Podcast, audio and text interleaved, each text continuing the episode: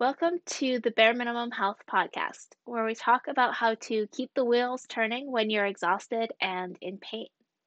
It can be overwhelming when you deal with a chronic illness, chronic pain, chronic fatigue.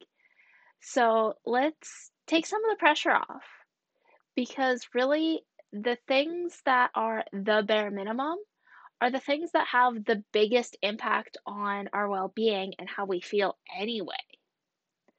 And one of the core skills, habits that I come back to time and time again when it comes to the bare minimum is mindfulness.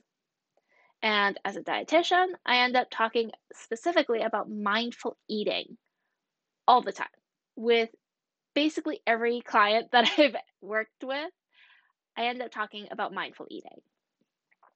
And there's a lot of reasons behind that which I'll get to as I'm talking today.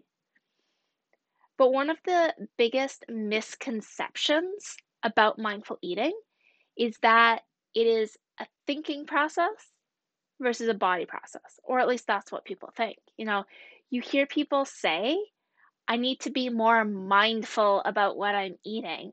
And they mean I need to think about what I'm eating. I need to think about what I eat before I eat it.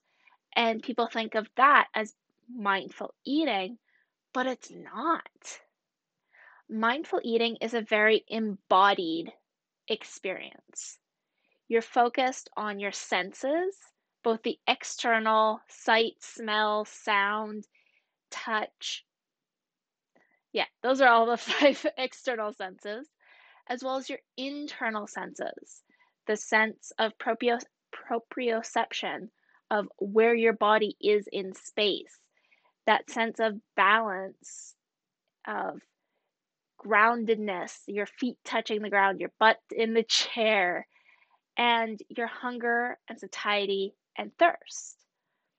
All of these senses, and they're very body oriented. It's a very body focused process because we are so in our heads all the time especially with food. You know, you think about nutrition and you think about diets and you think about weight loss and you think about your body and you think about what you should eat and what you shouldn't eat and what you heard on the radio or you saw on Instagram or whatever those thoughts are. You think about food all the time and it makes food this very cognitive thing when in actuality food is very physical. And that embodied experience is where the power of mindful eating lies. And it's a part of dialectical behavior therapy, a way of managing your mental health because it is such a grounding, positive experience to get out of your head and into your body through mindful eating mindful eating is an amazing tool for your mental well being as well as your physical well being. Because when you eat mindfully, when you mind when you do mindful eating, you're able to switch your body from this high intensity, high energy, fight, flight, freeze mode into rest and digest. Right? So you're switching the systems of your body and sort of calming the nervous system, and it improves your digestion. I've had many clients come to me. Um, I'm thinking of one person in particular who was having a lot of stomach pains and bloating and gas. The main thing we implemented was mindful eating and between the first appointment and the second appointment, she had a massive improvement in how she felt simply from mindful eating. So, that rest and digest, that calming, grounding experience that you get from mindful eating, it not only has that huge mental health benefit, it improves your physical well being in the, the short term with that digestion. It also improves your well being in the long term because of this mindful to intuitive pathway When you eat mindfully, you are giving the unconscious pattern recognition in your mind high quality data. Your mind is constantly looking for patterns. It's the reason we see shapes in the clouds and faces on the fronts of cars because our brain is primed for pattern recognition. But when you are distracted scrolling on your phone while you're eating or thinking about that email you need to send or stressing about something that happened in the morning, it's not as easy for your brain to connect your eating to how you feel when there's all this other extraneous stuff happening in your mind while you're eating. So, focusing on that embodied sense of what am I sensing externally and how do I feel internally gives your mind high quality data so it can very accurately predict if I were to eat this or drink this, I will feel like this. And that's intuition. That's the result of the unconscious pattern seeking and unconscious pattern recognition that you get when you eat mindfully, when you do mindful eating. Eating is one of the great pleasures in life. With mindful eating, you can expand the pleasure that you get from food. You can elevate your normal day to day meals into something that is pleasurable, that is calming, that is enjoyable, that is exciting, that is something that feels good. And we don't allow that in our lives sometimes. We all have busy lives. And we don't often take time to do things just because they are enjoyable. And it's such a shame, really. And we are all guilty of that. I am guilty of that too. But with mindful eating, you have the opportunity to multiple times a day get this dose of pure physical pleasure. And why would you not take advantage of that? Mindful eating is very simple in concept, right? Just pay attention to the physical experience that you're having and pay attention to how you are physically feeling. But it's not always easy because we get distracted. Whether, you know, it's a child who decides to get up and run away from the table, whether it's an email whether it's a thought that pops into your own head. We get distracted. And for those of us with chronic illnesses, there's another layer to it. It's not just the life distractions or the internal brain distractions. It's the fact that our body is not a comfortable place to be all of the time. There's an instinct to avoid pain. Whether that pain is emotional or physical, there's a very strong inclination to avoid feeling that pain. And when it is physical, that means separating ourselves from our body in our minds.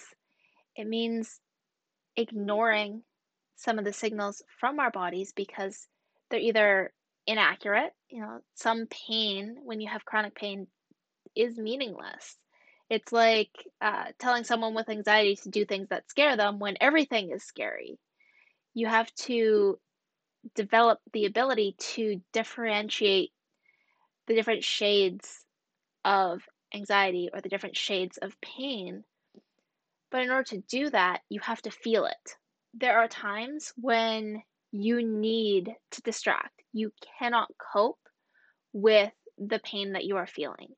And that is a valid and underrated part of having a chronic illness. But at the same time, when you do allow yourself the ability to pay attention to the quality of pain that you're feeling and to pay attention to the broader breadth of how you feel throughout your body and not just the pain, you are able to uncover different nuances, whether that's, you know, this is joint pain versus muscular pain versus emotional pain versus fatigue versus all of the different rainbows of experience that we have. But first, we have to overcome that instinct to avoid the pain. And mindful eating is a really great stepping stone into that because you don't have to directly confront all of your pain. You can first focus on your senses and how you are experiencing the food specifically. And that can often be that doorway into broader mindfulness and that broader mindful skill that can unlock so many aspects when we're talking about the bare minimum health plan. So it's simple, but it's not easy, which is a phrase that comes up time and time again across anything to do with mindfulness. It's simple, but not easy. Another phrase that comes up often in mindful in the mindfulness space is simply begin again. When you notice that you have forgotten to eat mindfully, when you notice that you're feeling a little bit off, overfull, bloated, overly hungry, pause and think, how do I feel right now? What do I need? And those two key questions can help you slow down for a moment and respond more thoughtfully, more mindfully to your physical experience. And eventually, you'll start to intuitively connect the dots that it feels good to eat well. It feels good to mindfully eat. And it becomes this positive cycle driving you forward towards something that feels good and is good for you. Versus the way we typically set New Year's resolutions or goals where we get so down and judgmental and shame filled about our past habits and we try to yell ourselves into submission to do the right thing. And that never lasts very long. That white knuckle willpower, I'm going to do it, I'll show you. It, it it works for a while. It works for some people, but it doesn't naturally lead to long term change unless you can make a shift into a more self sustaining method where you're doing it because it feels good. So, why not start from that place? Start from mindful eating, start from enjoying your food and paying attention to how you feel. At the end of the day, the bare minimum health approach is about identifying your needs and meeting them in a way that doesn't use up too many of your spoons, but instead gives you energy so you can keep building on the positive changes that you're making. And I have only just scratched the surface of mindful eating.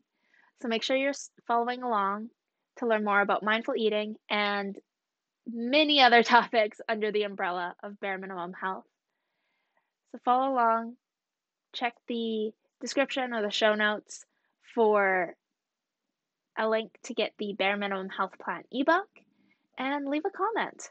I'd love to know what questions or thoughts are coming up for you so I can make sure to include that in a future episode.